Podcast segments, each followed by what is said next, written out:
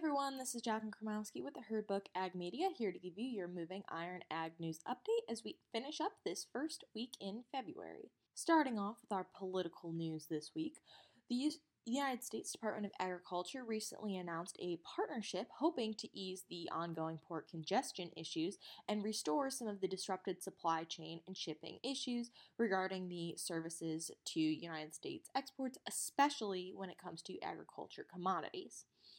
This is this solution is a pop up sort of port, which is a 25 acre site along the Port of Oakland that is supposedly going to help agricultural based companies fill containers with their commodities more easily and get them exported. And while we're still talking about the Department of Ag, uh, new news is that the crop insurance flexibilities were extended by another five months. This is in regards to the original January flexibility deadline, and it was pushed back due to ongoing COVID related issues.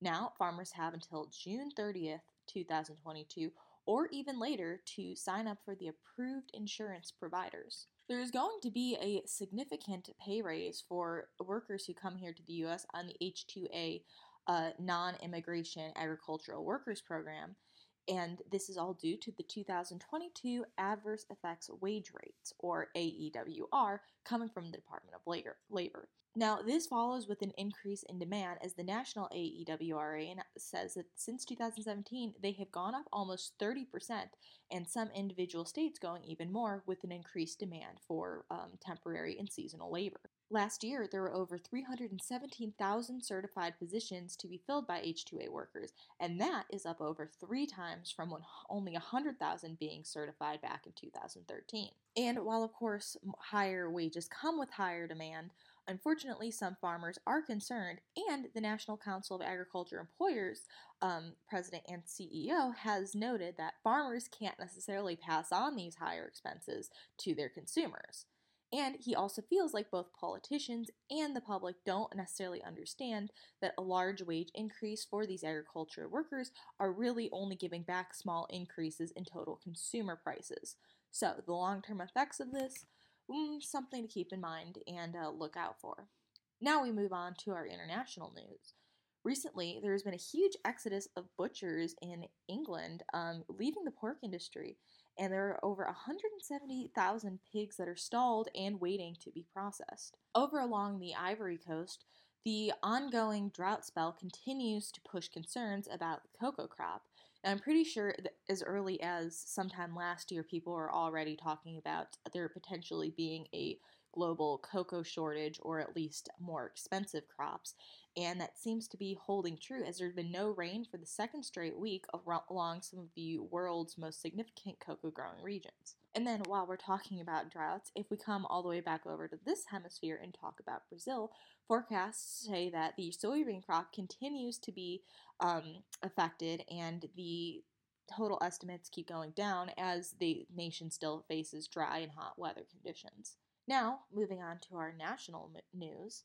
There is some discussion in the dairy industry about changing the federal milk marketing order, which is a system that has been in place and divides different qualities and types of milk into four classes, and it's been pretty established since the 1930s.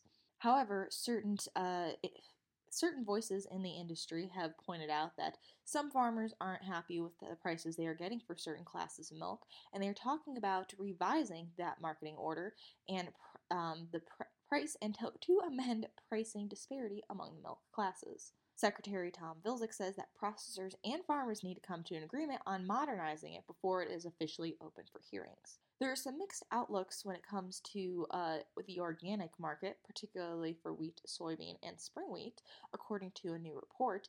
This that say that the market data service and online trading platform uh, Mercaris, which is the main source for organic and non-GMO certified commodities, they report that the domestic organic corn market finished very strong and even recovered from some of the issues they faced last year.